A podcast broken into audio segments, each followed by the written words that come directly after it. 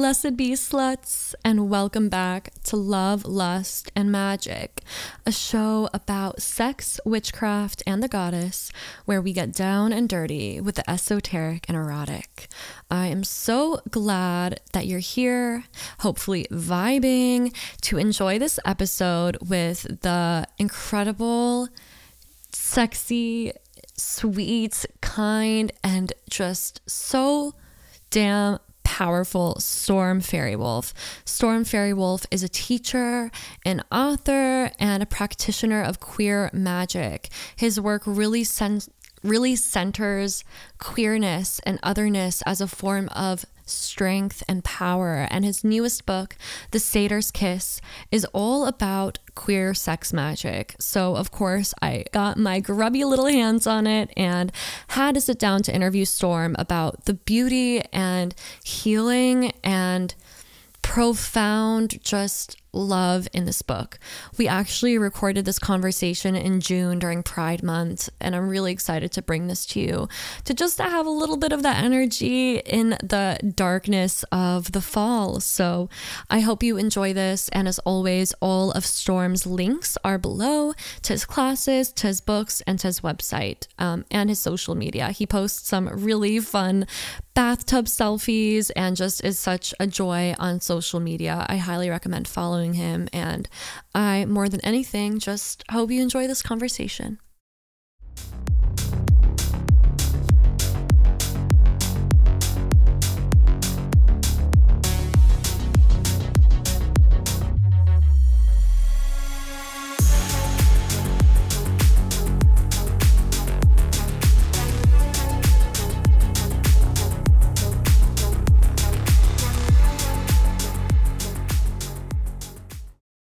I admire you and adore you so much. Your light and perspective and authenticity, not to mention your devotion to the craft, is so potent and sacred and so special.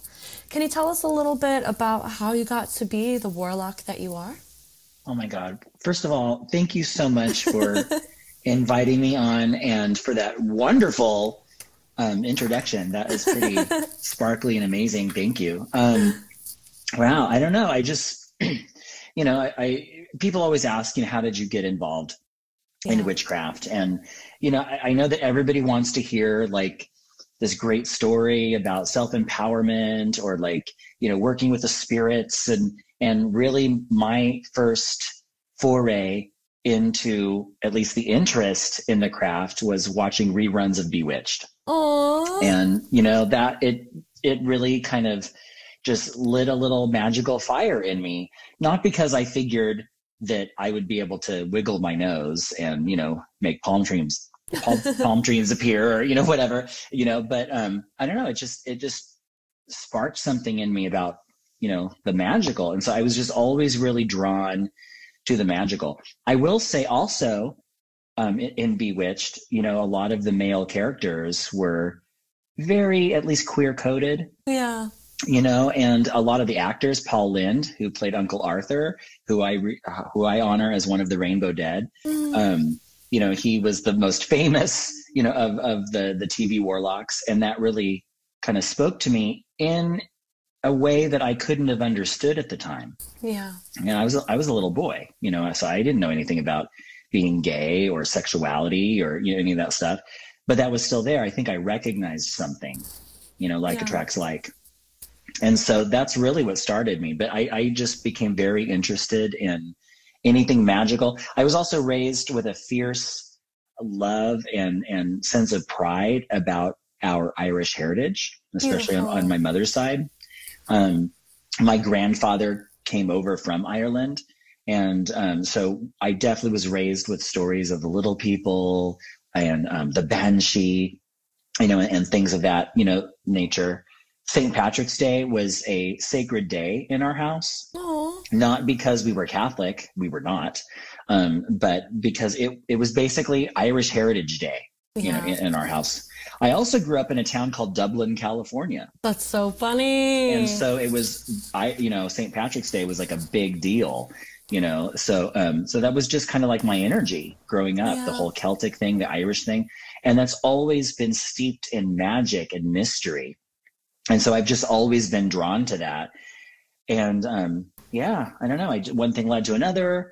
I would find groups. I eventually got initiated into different witchcraft traditions. And today I teach the craft, and that's what I do to make my living. Oh, that's so beautiful. How old were you when you really kind of started creating your own practice for yourself? I was 14. Oh, yeah. That's around the age that I was too.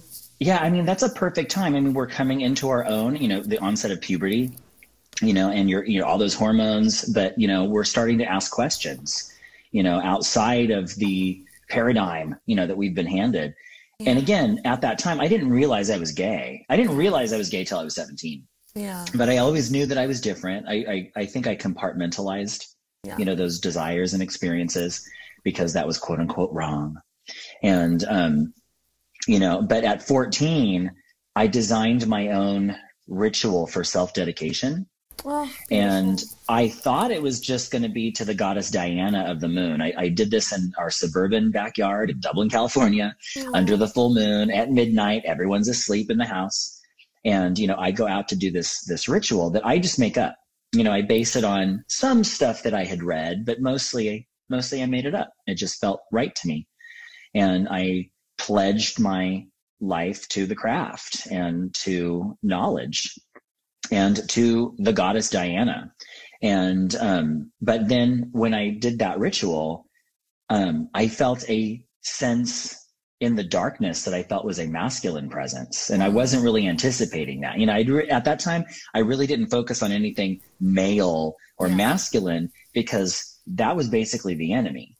Yeah. You know, like straight people and machismo, you know, that was dangerous to me, you know, so I gravitated naturally towards, you know, the divine feminine. And I think a lot of gay boys do that, you know, that's why we have all these icons, you know, that's why we love drag queens, you know, so much, you know, but my first goddess was Wonder Woman.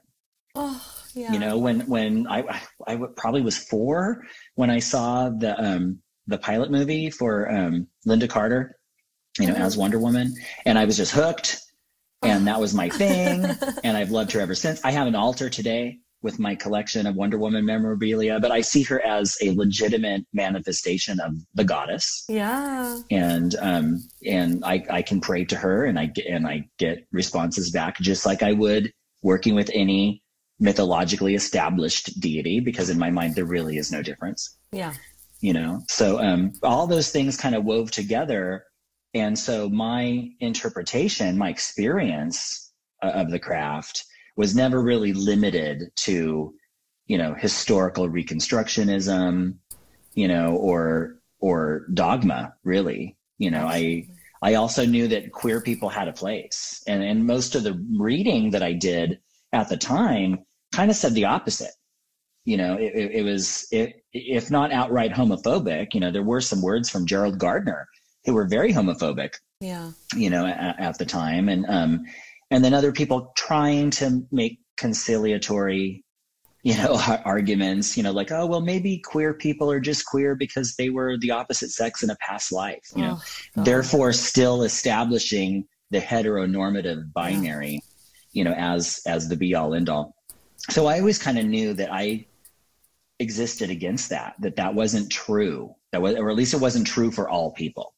Yeah. And so I definitely wanted to make a statement about that, or kind of against that. And, you know, I have over the years, I started my website, fairywolf.com, back in 1999. Oh my gosh. The 1900s. And so I wrote a lot about, you know, my experience as a gay man and the craft, and kind of rewriting the great right. Yeah. You know, from a queer perspective, I got a lot of flack for that, even from queer people, because they just couldn't understand how that could be, you know, that, oh, well, magic is between a male and a female. It's this, you know, polarity. I'm like, well, not always. Yeah, exactly. Not always. So that's all what led to my book, you know. I love it. I was about to ask you, you wrote this incredible book called The Satyr's Kiss, and it is all about queer magic. You share some of your story, like you just did, about being a gay man and how your magic and your experience being queer kind of shaped this, what you call queer craft. And I think that's such a beautiful expression of your, you know, of this magic. And one of the things I really love about the book is, like you said, like, you do not center this paradigm of polarity that fucking so many witches and wizards and warlocks and occultists are obsessed with. Like, honestly, it's something I steered away from my own book in Sex Magic, because I think that it's so reductionary to be like, you need this energy and, like, quote unquote, like, masculine energy and feminine energy in this way, and right. You need a penis and a vagina. Like, it's just so basic, so just boring and so outdated. But this book is really incredible for anybody who's queer or not. Like, I'm a straight woman reading this, and I found just so much joy in it. And I'm just, more than anything, so grateful that you wrote this for all, you know, the queer witches and queer and warlocks out there. How did you, so you've been writing about this kind of magic for a while, your own experiences as a gay man, as a queer craft practitioner. How did you actually start to write this book? When was the kind of turning point of being like, I want to, like, really center, like, homoerotic and queer magic in this book? Like, how did that kind of come to be, and how was the process for you writing it? The overall process took a really long time, if you consider that this was actually the first book that I ever wanted to write. Oh, wow. Going back to when I was 14.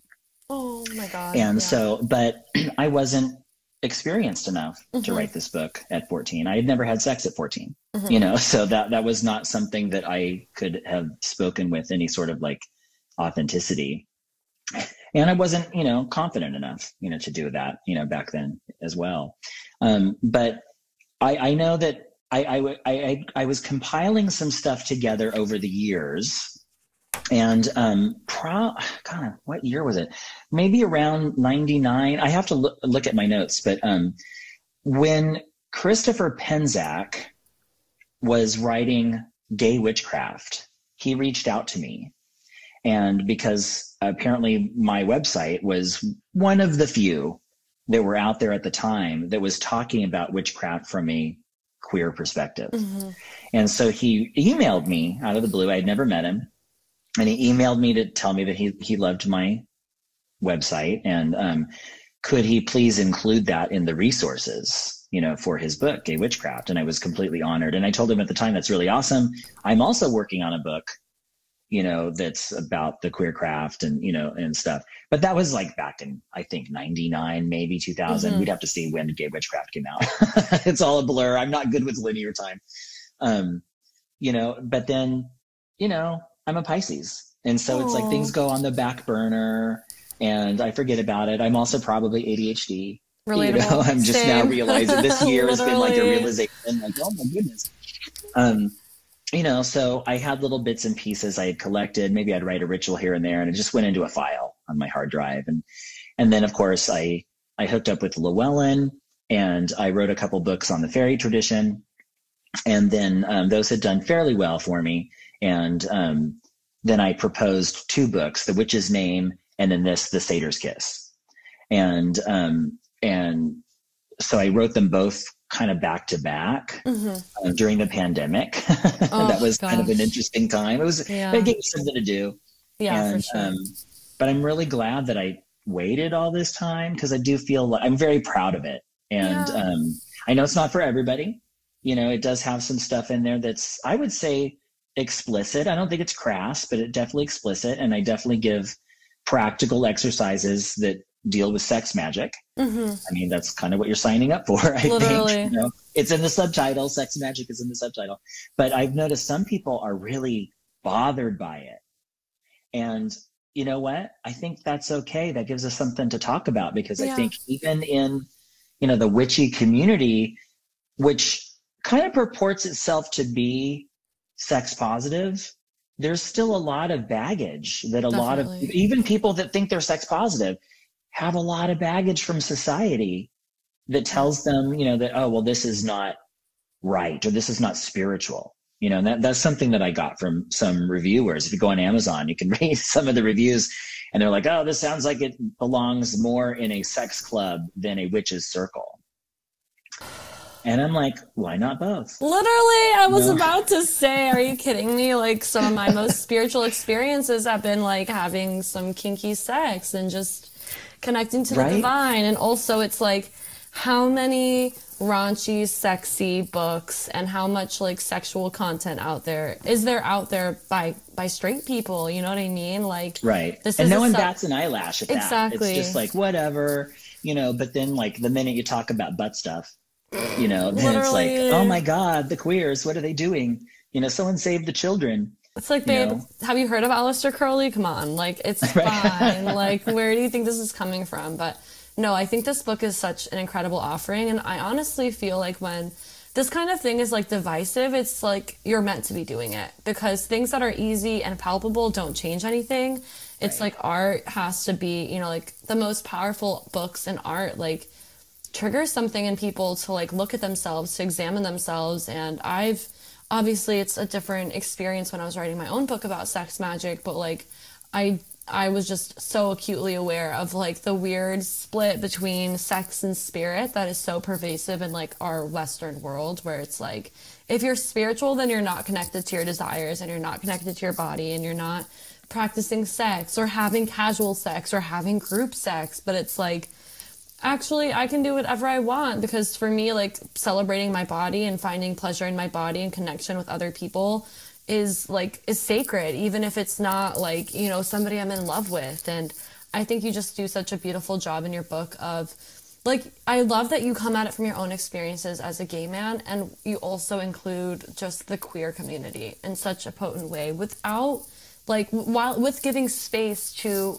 gay warlocks. You know, I love your first chapter is this like, you know, it talks about like straight witches and how it's a straight witch world. And it's really true. Like, obviously the craft is this kind of accepting religion, or not religion, but, you know, spiritual path. But there is this kind of polarity dogma, this, you're, you know, like, you do sex magic with a penis and a vagina, a man and a woman. And like, you know, it just, you just take that and throw it in the trash and light it on fire and invite queer joy to be the center of the book. And it really is so beautiful. And I mentioned before how you describe this practice as queer craft, and I would just love to have you kind of, you know, share with our listeners, like, how would you describe queer craft to somebody unfamiliar with it? Well, my vision of a queer craft, you know, is something in which we get to center our queerness in our spiritual exploration. Mm-hmm. You know, and so what I found often is that if we, you know, as queer people are operating in an established tradition, you know, that's not queer focused, you know, often, not always, but often we're asked to set our queerness aside. Yeah. You know, and again, if you're in one of those, you know, like British traditional Wicca groups, it's possible, not always, you know, but it's possible that, you know, you're going to be asked to, you know, play the role of a real man, you know, AKA the high priest, you know, which means, you know, you're the consort to the high priestess. It's very gender binary. Again, not all traditions, not even all Gardnerians, you know, would adhere to that. I know I have a lot of Gardnerian friends. They're very accepting. I know queer Gardnerians.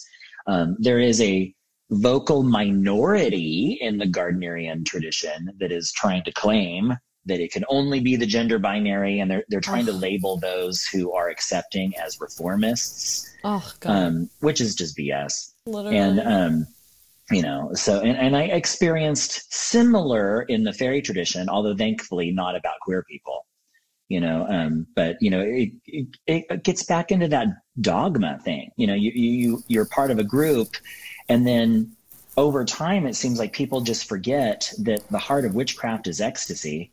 Yeah, and people delve into, well, these are the rituals, and these are the basic philosophies, and we can't go around them because that's just the universal truth.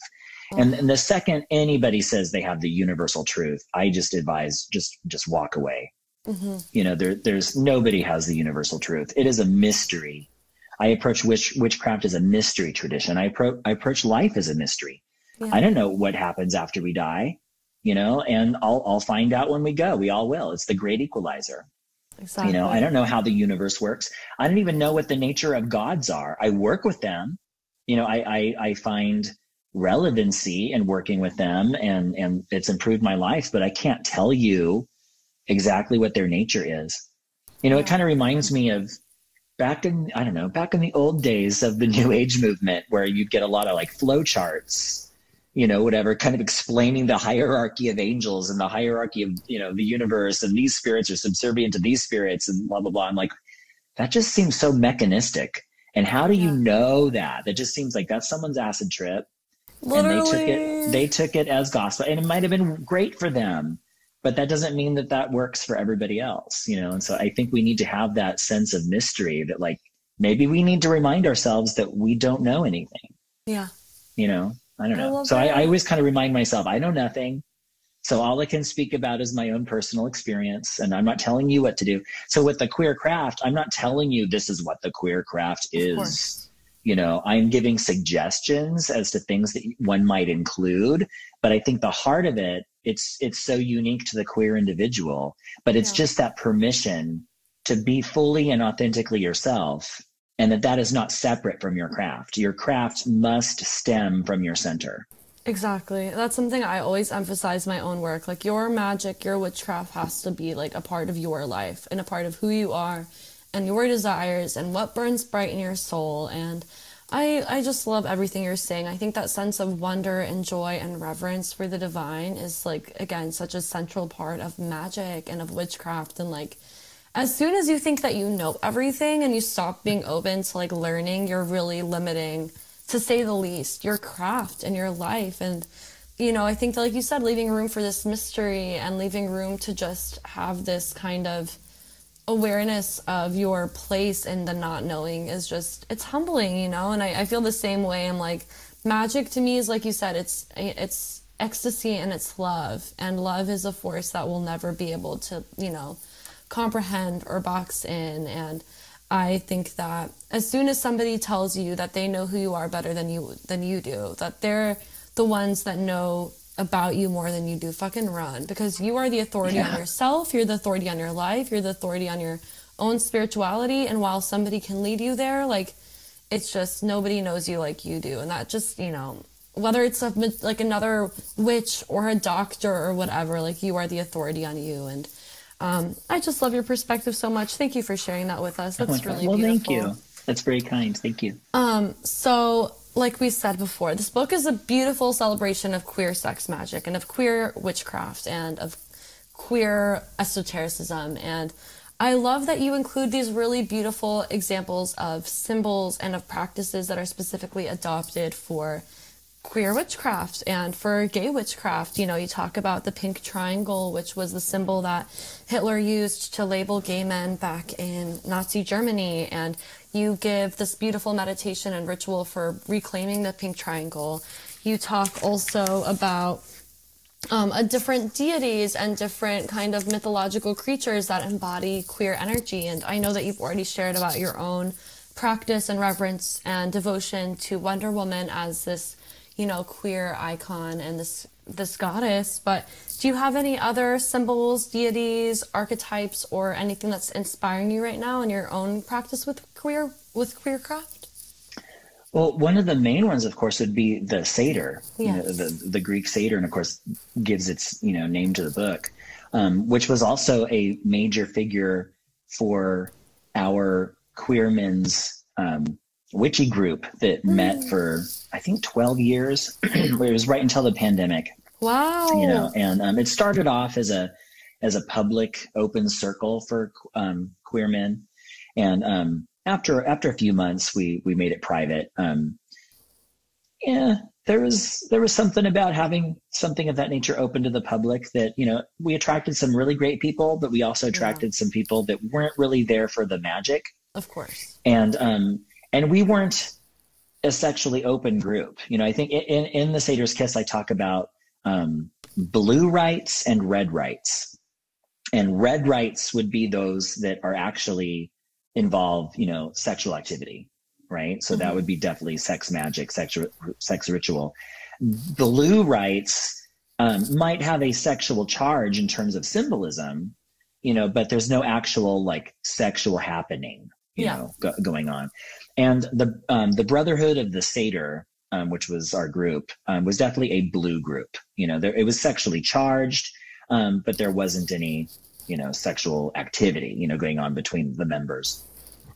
And, but we would still attract from the public people that were definitely looking for things on the red side and maybe not even magic at all. You know, I remember after we went private for like several years, I guess something was still out there on the internet somewhere, you know, advertising it, unbeknownst to us. And this gentleman called the shop, because of course we used to have a store, and this is where it used to be hosted. And he called the shop and wanted to come to the event, and then like revealed over the phone to me that he was very well endowed, and he was looking forward to sharing that with the group. Yeah. And I was like, oh, well, that's very kind of you, but that's not really what the focus of the group is. And we're a private group now anyway, but thank you. You know, he was just passing through town. And you know what? Nothing to shame that person. You know, he was looking for something that's valid. It just wasn't the thing that we were offering.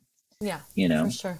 But that was also something that I realized, whenever you have something that advertises like a sexual element, you're also probably going to get some maybe unwanted sexual attention, you know, from the public. You know, I get some very interesting Instagram messages. And I try to be kind, you know, but definitely just if anyone is out there listening, I'm all for consensual exchanges. I don't need to see your pictures up front. Thank you. Oh, yeah. No. Oh, my gosh. We do not stand, do not condone, and do not support unsolicited dick pics in any way at all. Like, period. Yeah. I mean, I'm a fan of dick pics. Don't get me wrong. Oh, me too. You know, I love them.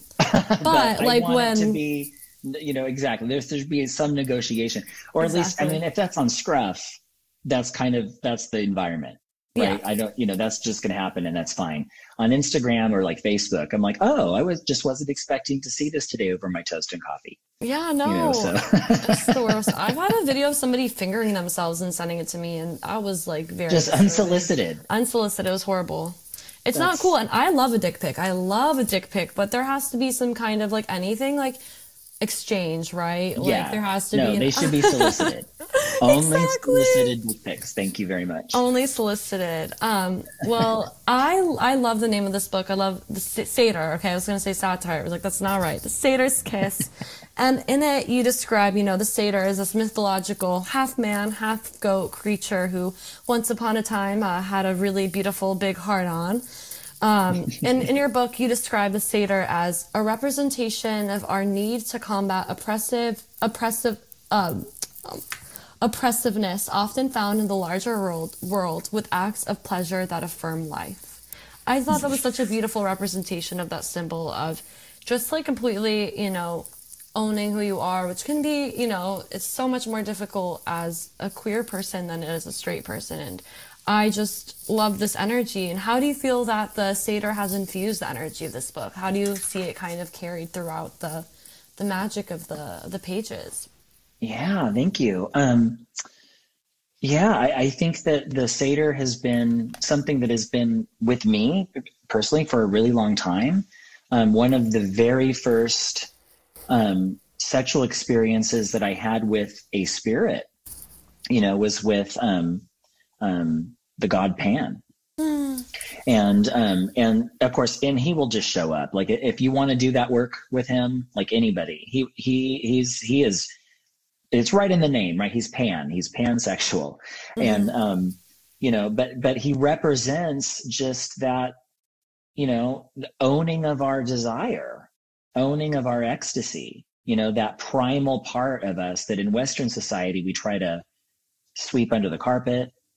You know, we try to pretend it doesn't exist, you know, but the satyr is a reminder that we are also animals, and that, hey, we can actually access our spirituality through the animal body. We don't have to deny the body in order to get to the spiritual. We can, you know, focus on our desire in order to get there as well.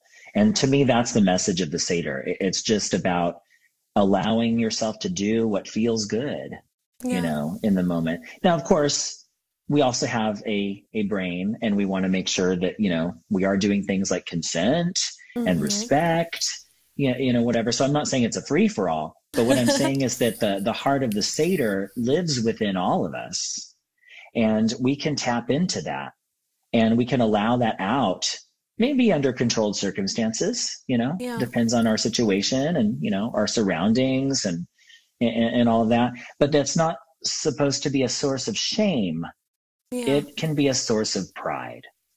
Yeah. And so I think the satyr for me is a reminder that that divine power is within us, and it's within the body, and it's within my dick, you know, and yes. that's part of the power, you know, pleasure is powerful. And remember the charge of the goddess, all acts of love and pleasure are my rituals. So between that and the satyr, I think you have enough to start on this healing journey, to reclaim our sexual desire as something holy, as opposed to something from which we feel shame. Yes. Oh, I want to scream that from the rooftops. It's so, you know, it's like something I think so many of us are innately connected to, but whether or not we have grown up with, you know, Christianity, or, you know, just living in a society that really, you know, does not separate church and state, where we are kind of indoctrinated by these, you know, beliefs of sex is between a man and a woman in missionary position, and only in missionary position, and only if you're married. Like, it's, you know, I grew up Jewish, but I grew up in the Deep South, and those beliefs were definitely like around me, and it's hard to kind of step out of them. And I think that working with this archetype and the spirit is such a beautiful way to remember that, yeah, pleasure is sacred, and it is nothing to be ashamed of, and sexuality is sacred, and desires are sacred. I just feel like I never super jived with Buddhism, because I'm like, I don't think that my desires are the root of all my suffering. I think that's kind of patriarchy, babes. Like, I think it's us disconnecting from our magic and our pleasure. I think our desires can lead us towards our true will, towards our purpose, because they're, you know, it doesn't mean every desire, we have to be discerning, but when you're practicing this kind of magic, you're hopefully at the end of the day, not only becoming more and more in tune with your truth and your heart, but hopefully your magic is making you a better person, you know? And I love this idea of working with a satyr in this way. If somebody hasn't worked with this archetype or this, you know, being, how do you suggest somebody kind of begins to establish this relationship with this energy, both, you know, outside of themselves and within themselves? You know, honestly, the easiest way that I have found, and this isn't going to work for everybody, but the easiest way that I found to work with the satyr is through solo sex magic. Yep. You know, so masturbation is healthy. Masturbation is holy. Yes. This is something that we can do to get closer to God, to goddess, to universe. It's right there. It's built in. We have this innate system in our bodies that enables us to be able to transcend our worries for a time, our cares, our responsibilities, and tap into just that inexhaustible source of pleasure that we might call God or goddess. And the satyr is particularly aligned to that type of pleasure. Yeah. And so, you know, early on, you know, I realized that through masturbation and just focusing on the image of the satyr, you know, would bring that presence to me. And I found it completely empowering. It, you know, and I needed that at the time because, you know, when I came out at 17, you know, it was still pretty hard. I mean, I lived in the San Francisco Bay Area. Yes, it's a liberal bubble, but, you know, I certainly was on the receiving end of discrimination and even violence. You know, I had definitely been attacked and insulted, and I was passed over for job promotions, you know, because of it. You know, so I certainly have experienced, you know, that, and it's easy to take all of that and to internalize that and to feel a sense of shame. Yeah. But I feel like through my magic, you know, through these connections in particular with the satyr, who was telling me, no, your sexuality is just fine the way it is. It's, you know, pleasure is holy. That I think helped me from going over the edge, you know, from really kind of fully adopting the over culture's idea of shame. And so I never really fully embodied that shame. You know, I was able to kind of get out of that fairly quickly. And I do attest to my magical practice as being kind of the key that helped me through that. And the satyr and the god Pan were instrumental at that time. You know, so the satyr has always been something that's kind of hung over my head. Yeah. And so I was especially pleased to be able to kind of dedicate this latest work, you know, to that. And, but yeah, so I think if somebody wants to work with the satyr, you know, it, you know, hey, go on Google, download an image of Pan and, you know, I don't know, get your favorite lube. Enjoy.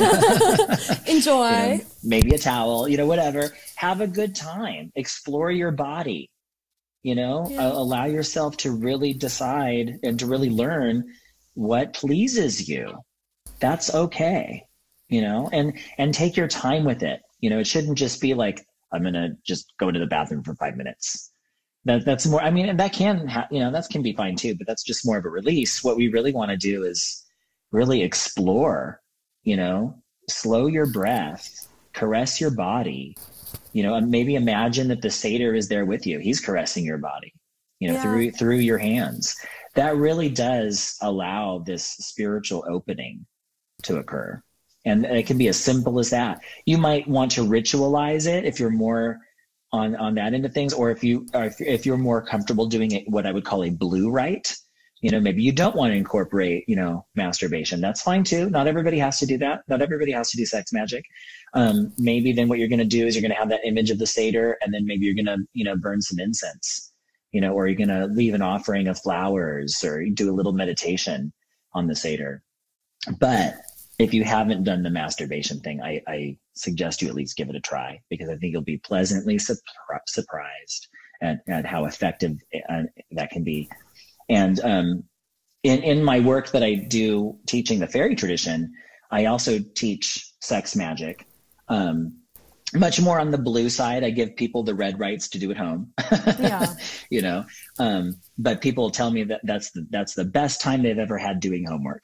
Oh, yes, I love it. And I love all your suggestions. And I think that practice of, like making self-love in that way and connecting to that being is so beautiful. And I feel, oh my God, my words, pleasure is such a potent force. It is such potent connective tissue between us and something greater than ourselves. And absolutely, if you've never done it, it's okay if you feel silly. Don't take it too seriously. It's okay if it's uncomfortable. Like, you don't have to do it. If you get to the point and you're uncomfortable, you can take a step back and reconnect. But just, I think, allowing that kind of discomfort and stepping into the unknown for the first time, and even offering that, you know, to the satyr, to yourself, to the universe, to your spiritual practice, can help you, like, to dive in. And I think that is, I'm a huge proponent of solo sex magic in general, and especially to meet energies and spirits. So thank you for this. I want to say thank you for something you just said, that it not only could it feel uncomfortable at first, and to recognize that and maybe move on, but you said it could even feel silly, and that's okay. Yeah. And I really want to take a moment to honor that, because so much of my personal message, you know, beyond the sexuality thing, you know, is that magic can be ridiculous, you know, and it can be totally silly. And I think we need to make friends with silly. Definitely. You know, I mean, just the thought of it, it's like, you know, a group of witches who get together in their living room every month, and they move the coffee table out of the way, and they take off their clothes, and they're chanting to ancient gods, dancing around a cauldron. If you're part of that ritual, it feels serious, and you know what you're doing, and, you know, you have this, you know, connection. But if you're outside of that, looking at it, it looks absurd, you know? And I think that for those of us doing it, we need to recognize that and to embrace it, that it's okay to look absurd, that that's actually a power. The fear of being silly, I kind of feel like that's something else that comes from the patriarchy. Definitely. You know, that's something that keeps us in line. Oh no, you don't want, what will the neighbors think? You know, that sort of thing. Right. And so maybe learning how to not care what the neighbors think so much, you know, within reason. You don't want to be late, you know, you don't want to be loud late at night and have the cops called on you, Yeah. You know? You can be silly. You can be a silly goose and still be a respectful goose. You know, like absolutely. That's so true. I love that. I need a T-shirt. I feel like something I've been kind of really aware of for a long time as I've become an adult, which is weird because I still feel like a teenager. Same. Is that like enjoying play and wonder and having that sense of just awe and silliness of the universe is what keeps us from being miserable adults. As soon as we stop having wonder and awe and play, and as soon as we stop letting ourselves be silly and just start acting like adults, that inner flame and our inner child and our nervous system are crushed. And magic is like, there's a reason that it's so innate to us when we're little. And there's a reason that like little kids and babies have this connection to magic, and they play pretend, but like, is it pretend? Yes. Who knows? You know, like, yes. I think cultivating that kind of just carefree wonder and joy is so important. Like, I do consider my own practice, like, it is very much rooted in ceremonial tradition and ceremonial magic. But at the end of the day, my magic is like, it's about how I feel, and it's about my right. joy and my appreciation. And I think that that's why sex magic is so powerful, because it gets us in our bodies. Like, if you think too much when you're practicing sex magic and you think about all the things, like, you're going to miss the pleasure in your body. You're going to miss how it feels. You're going to miss being able to breathe and direct it because you're, in your head. And that can happen, obviously, in, like, sex. That's not magical at all. But I do think that sense of just... also self-compassion of being like, yeah, it's going to feel silly and it's going to feel weird, but like, it's okay. And I'm going to do it anyway. And I don't have to do it all at one time. There's no rush. I can take baby steps. Like, especially if you have dealt with some kind of, sexual trauma or sexual assault or anything like that. Like, it's okay. And I think that, like, I know for myself, being able to laugh at myself, like, is just, I mean, my motto is laugh or die miserable, bitch. Like, if you don't laugh at the universe, she is going to laugh at you. So, like, just learning to have that sense of kind of, like, being able to laugh at yourself and enjoy the silliness, I think is, like, so important. And I love that you brought in the thing with children, how like children just inherently know, they do magic all the time, mm-hmm. but obviously not rooted in something, ceremonial or, overly intellectual. It's about just feeling, and they slip into that sense. They pretend, and that's a magical space to be in. And so if we can remember that, because we all did that as children, and that's not gone, that's not lost. That's still part of us. Maybe it's buried deep, but the act of silly and pretending can really help us to kind of, dig through all that muck that society has put on us as respectful adults, and so we can get back into that kind of childhood innocence. I've said before that any child worth their weight in fairy dust knows that the power of pretending is a formidable one. Yeah. You can fall into this mindset and then touch these powers, so again, being silly, I think it's something that if we're not comfortable with it, if you're sitting at home and you're listening to this and you don't want to be silly in your magic, well, then you should ask yourself, where is that resistance coming from? Like, why is it not okay to be silly? Yeah. Because if we're not okay being silly, that really, to me, kind of means that we're paying too much attention to what other people might think of us. And then we're no longer living authentically. Yeah. We're no longer living from our core outward.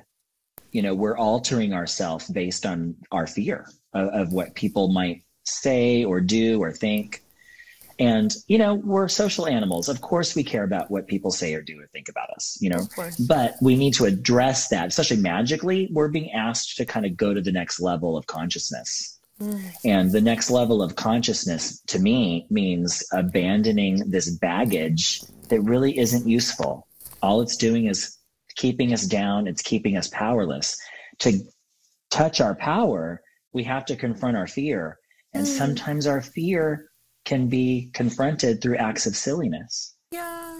And one of the spells in The Satyr's Kiss that I think embodies this, and it also has gotten a lot of flack, from some people, is it's the protection spell, the daddy bear protection spell, in which you basically make a scary bear face, you know, and it's ridiculous. And you put up your hands and you force your fingers into like claws and you kind of grr, right? As part of it. And people like focused on that. They're like, this is just absurd. This is silly.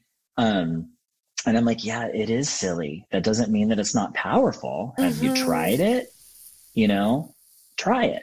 Try it and see if it works for you. If it doesn't work for you, that's fine. It's not going to work for everybody.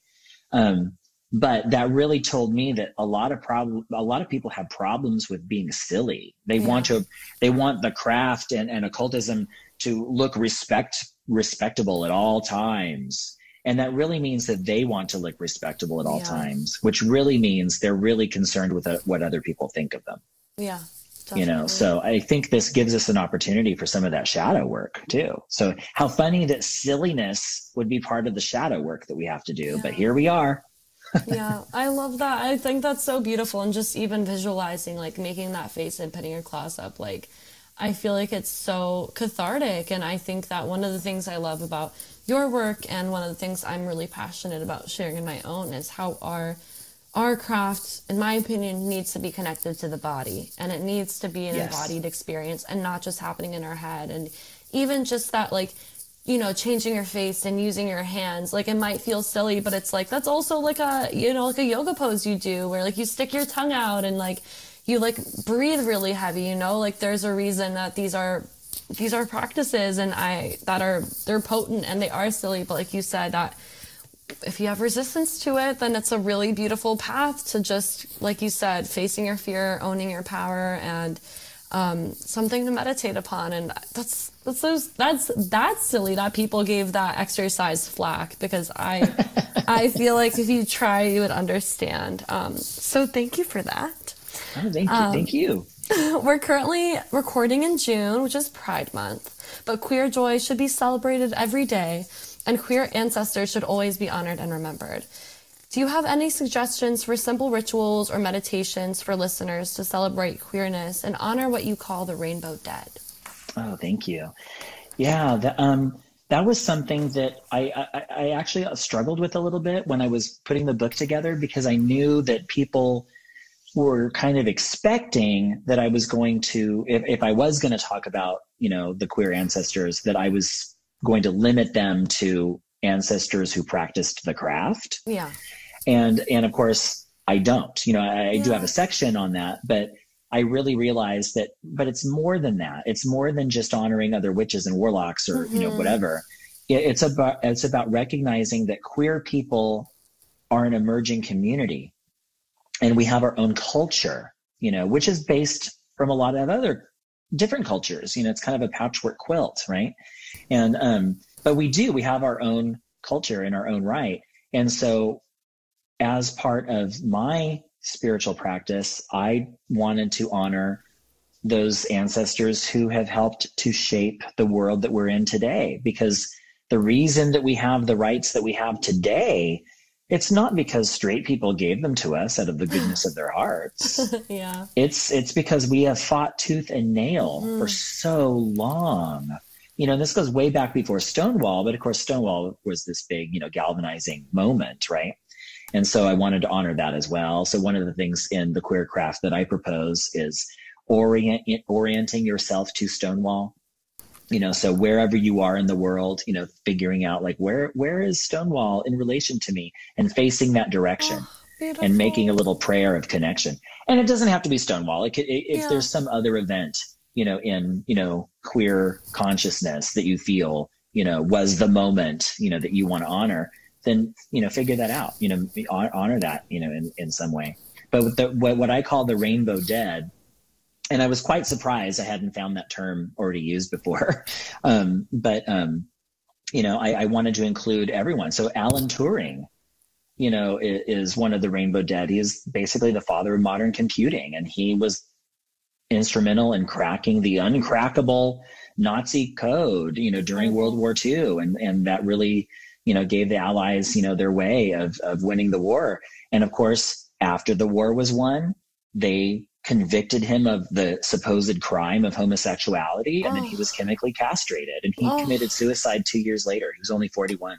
Oh my God, I hadn't heard about him. That's so sad. So there's actually a movie about, I haven't seen it yet, but there's a movie about him. So I have that on my list to do. Beautiful. I only have a few days left in Pride Month, so I better get on it. But there's so many others, too. And so I actually put together a Google calendar that I update periodically called The Queer Craft. And it really is just entries on different days to honor, people's birthdays or the days they died, or maybe events of mourning, tragic acts of violence that have been, levied against queer people and the community. I want us to remember those as well, because we have to know where we came from. And this stuff still happens. Yeah. It's not like, this is just all in the past. This stuff still happens, and so we need to remember that, this is something important. We have our own martyrs. We have our own saints, and that's okay to center queer people in our craft, because it's our craft. We don't have to practice somebody else's craft. If you want to practice somebody else's craft, that's totally fine. You find that empowering, that's great. I'm not here to say you need to make a replacement. I'm saying if you're not fulfilled in following this heteronormative paradigm, well, maybe you'll find something closer to home. And here's one way in which you might do that. You don't have to do it my way. I don't even necessarily do it all the ways that I wrote about in that book, all the time. My practice is ever changing. But I'm just hoping that it inspires people to kind of come out of the heteronormative box and to realize, no, it's okay. It's perfectly valid and okay and beautiful to explore a gay great right. Yeah. Or even a great right that involves more than two people. That's valid. That's okay. I'm giving people permission. I love it. Keep giving people permission. And I think that's such a beautiful, orienting yourself to something that Stonewall or something else is such a beautiful way of kind of integrating that into your practice. And like you said, I think that centering queer people that inspire you, right? Whether or not they're witches or warlocks. I think that is such a beautiful offering. So to anybody who's listening who is queer or questioning or coming into their queerness and wants to start a sex magic practice, but is having feelings of shame or guilt around their sexuality or around this kind of desire, do you have any advice or anything that you wish somebody had told you when you were starting out on this path? What did I want someone to have told me? I just want to tell people that you're okay as you are. Yeah. You don't need to make any changes to who you are in order to be accepted by the divine. Mm. You already are divine. It's really just these practices that we do are just little tricks to help us remember that. Yeah. To help us kind of bring that more fully into our consciousness, the realization that we are divine and we always have been. Uh-huh. So you're a unique expression, and that's what it's all about. To me, that's what the queer craft is all about. And that's what queer people do best. Yep. We, exude our queerness, we are creative and artistic and loving and silly. But through all of that, we inspire great works of healing. I think just being who you are is the absolute most important thing any of us can ever do in our lifetime. Yes, yes. And if you feel safe enough, to be visible and authentically who you are, then that's awesome, because that helps other people too. But I also want to say, perhaps, you don't live in the San Francisco Bay Area. Maybe you live in some place like the South where you don't feel comfortable or safe. You don't have to be out. Yeah. That's up to you. Or you could be out selectively. That's up to you. And there's no shame in that. You have to do what you have to do to keep yourself, your family safe. Mm-hmm. And those are real concerns. Absolutely. Hate crimes against queer people have been going up. Since 2016, go figure. And, so we live in a volatile world. There's a lot of backlash right now against queer people. So many bills are being proposed and some are enacted that are really demonizing queer people across the board. And it is scary. Thankfully, a lot of them are getting thrown out on the federal level, you know, here in the United States. But still, this causes, you know, this, you know, bad corruptive energy within, you know, society. And it, and when politicians propose these anti-queer bills, that directly translates into anti-queer violence. Definitely. And so we need to remember that we have our community, we can come together, we can have our safe spaces, we need to have our safe spaces, so we can, you know, just feel alive and feel pleasure, and that's okay. And that's what we need. So that's what I want to tell queer people, is that you are okay just how you are. You don't need to come out if you don't want to.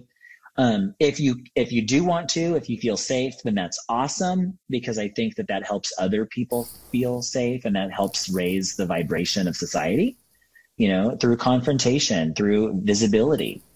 But everybody has to make their own individual decisions, but ultimately just be queer. Yeah. You know, if you want to be queer, be queer. Yeah, if that's what you are, then be who you are. And there's no, you know, way to do that. No one way to do that. No pressure to do that. Like you said, I think that's such a beautiful point, because I feel the same. I feel like you living your truth is the biggest offering you could ever give to Goddess, because you are the divine put in a human suit, you know, to have an experience. Right. So the divine understands what it means to be in flesh. And there's no one way to do that. And like you said, like, it's that alone, living your truth is a gift, and if you share it, amazing, but you don't have to. I think that's something that, like, I really needed to hear. I know other people really needed to hear, and just, that was gorgeous. Yeah, I mean, sometimes I've heard from people that will say, oh, Storm, I admire you for being able to be out there, but I could never do that. Yeah. And then they feel bad. Yeah. Like somehow they are letting the queer community down, you know, by not doing that. And I want to say, you're not letting anybody down. You're living your life. You're being safe. You know, it's, safety's important. You know, I live in the San Francisco Bay Area, and, you know, it's a liberal bubble, you know, so I grew up here, you know, I've never really lived anywhere else. And so this is, I'm a product of my environment. Yeah. You know, so, I don't want people to think, oh my God, you know, he's so brave. Or I also feel like I didn't have much of a choice, because you can see my gayness from space, you know? So, you know, I was just, you know, there you go. I am what I am, deal with it. Yeah. But part of that attitude is because I was subjected to violence, and I was subjected to threats and insults my entire life. And so I don't necessarily know if I grew a thicker skin. I don't feel jaded, but I was able to not care about that anymore. You know, it's like, oh, consider the source. I've been insulted by better than you. We're moving on, you know. I love that. Well, I'm so sorry. My heart hurts for you and all, you know, queer people who go through that experience. And I'm just hopeful that, you know, when all the old men in power die out, that our generation and the generations beneath us are going to just really change things for the better. I got my fingers crossed, you know. I'm of Generation X, and you know, there's quite a conservative movement within Gen X, but and a lot of people said, oh, they're surprised. I'm like, well, I'm not really surprised, because, you know, I went to high school with these people, and they were jerks then, exactly. You know, so my hope is really in the younger generations, and it seems like for the most part, people are being more progressive and more open-minded. You know, there's a lot more young people who identify as queer or trans, you know, today. And I want to say, I don't think it's because we have any more queer or trans people than we ever did. I just think it's that people feel more comfortable, you know, sharing who they authentically are. So this is not something society should be scared about. This is something that society needs to embrace with love. Yeah.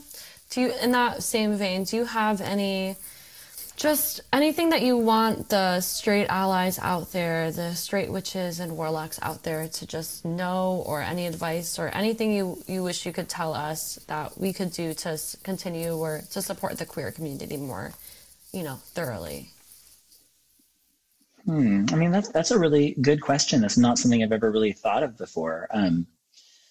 I think, you know, just keep loving us, but not in a compartmental way. Yeah. You know, we're not your gay friends. We're your friends. Yeah. You know, and, but maybe some of our stuff you're not going to understand, and that's okay because it's not for you. Yeah.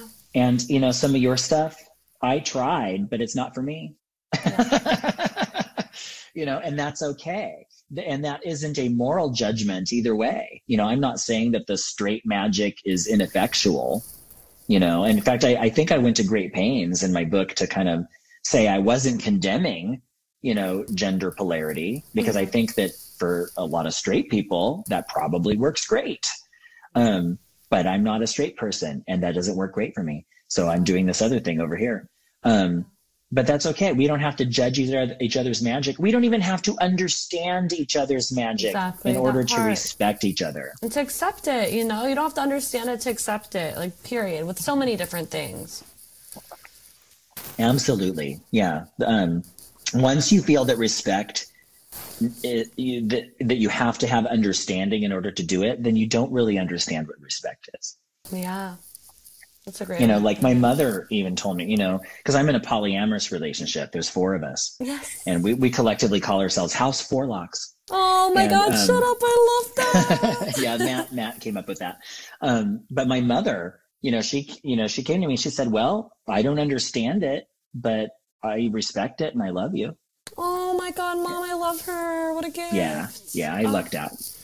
That's so beautiful, Storm. Well, this has been truly such a special conversation. It is, I feel like my heart is like on fire. But before we wrap up, where can people find you? What's next? What we can expect? Anything you want to share at this point about how people can support The Satyr's Kiss and all your other fantastic books? Oh, thank you. Well, first and foremost, you can go to my website. That's fairywolf.com. That's F-A-E-R-Y wolf.com. And from there, you can find out all about my other projects, my other books, the services that I offer. I do offer private sessions over Zoom if people are interested in that. I'm also the chancellor of Modern Witch University. You can go there to modernwitchuniversity.com. And there's a bunch of classes that we offer, including our Black Rose Witchcraft 1-year online course. And so there's some other courses that we have there as well, if you're all interested in that. But yeah, definitely check those out. I'm also on Instagram. I'm on Facebook. So I'm looking forward to if people have any questions. I try to make myself fairly accessible. So, but yeah, if you're interested in any of that stuff, go ahead and check it out and see what we're doing. We also have a Patreon that's being revamped this month, or I should say for next month. So you can go to modernwitch.com and just click on Patreon and see what we're offering. And that would really help us out because this is what we do full time. We do not have quote unquote regular jobs. We make our living by writing and teaching the craft and all of that. So I'm really grateful to all the people that have supported us, our students, our customers.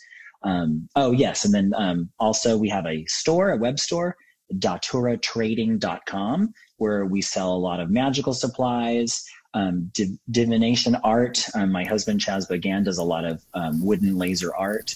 So yeah, definitely check those out. And I'm very, very, very grateful. Yay. Well, thank you so much, Storm. I'll link everything below too, so it'll be easy for people to find things. Right on. Thank you so much. Thank you so much. I hope you are radiating with queer joy after listening to that episode with Storm Fairywolf, and I hope you're feeling the energetic remnants of Pride Month as you do so. This is just a reminder that it is not too late to sign up for my new 3-part course, Perverting the Tarot, working with and reading the tarot erotically. I already taught the first part of this on working with the major arcana cards, which means that you can purchase that recording on my website. And on Sunday, November 19th, I am teaching the second part of the course on working with the minor arcana. And the following Sunday, the 26th, I am finishing up the course by teaching on magic, ritual, and practices that involve the tarot from an erotic lens. So think talismans and sex magic and embodiment and meditation and more. You can either come to the live class or wait until the days after I actually teach, when I will be uploading the class as a recording.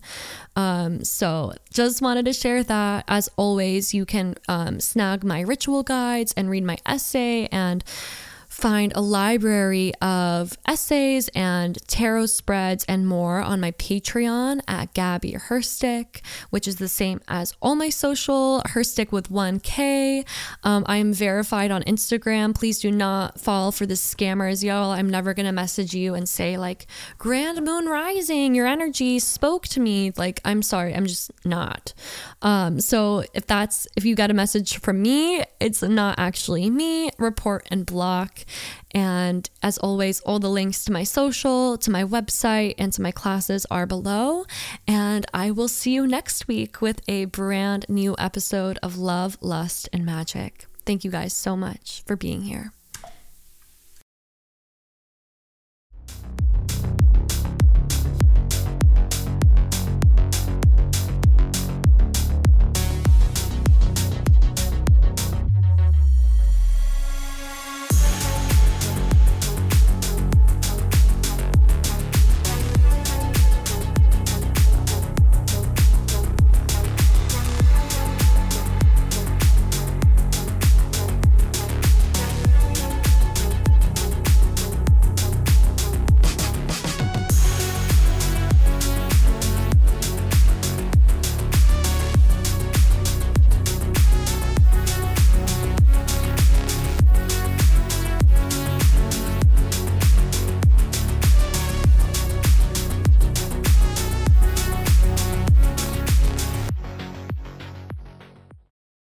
Love, Lust, and Magick is produced by Zach Toman.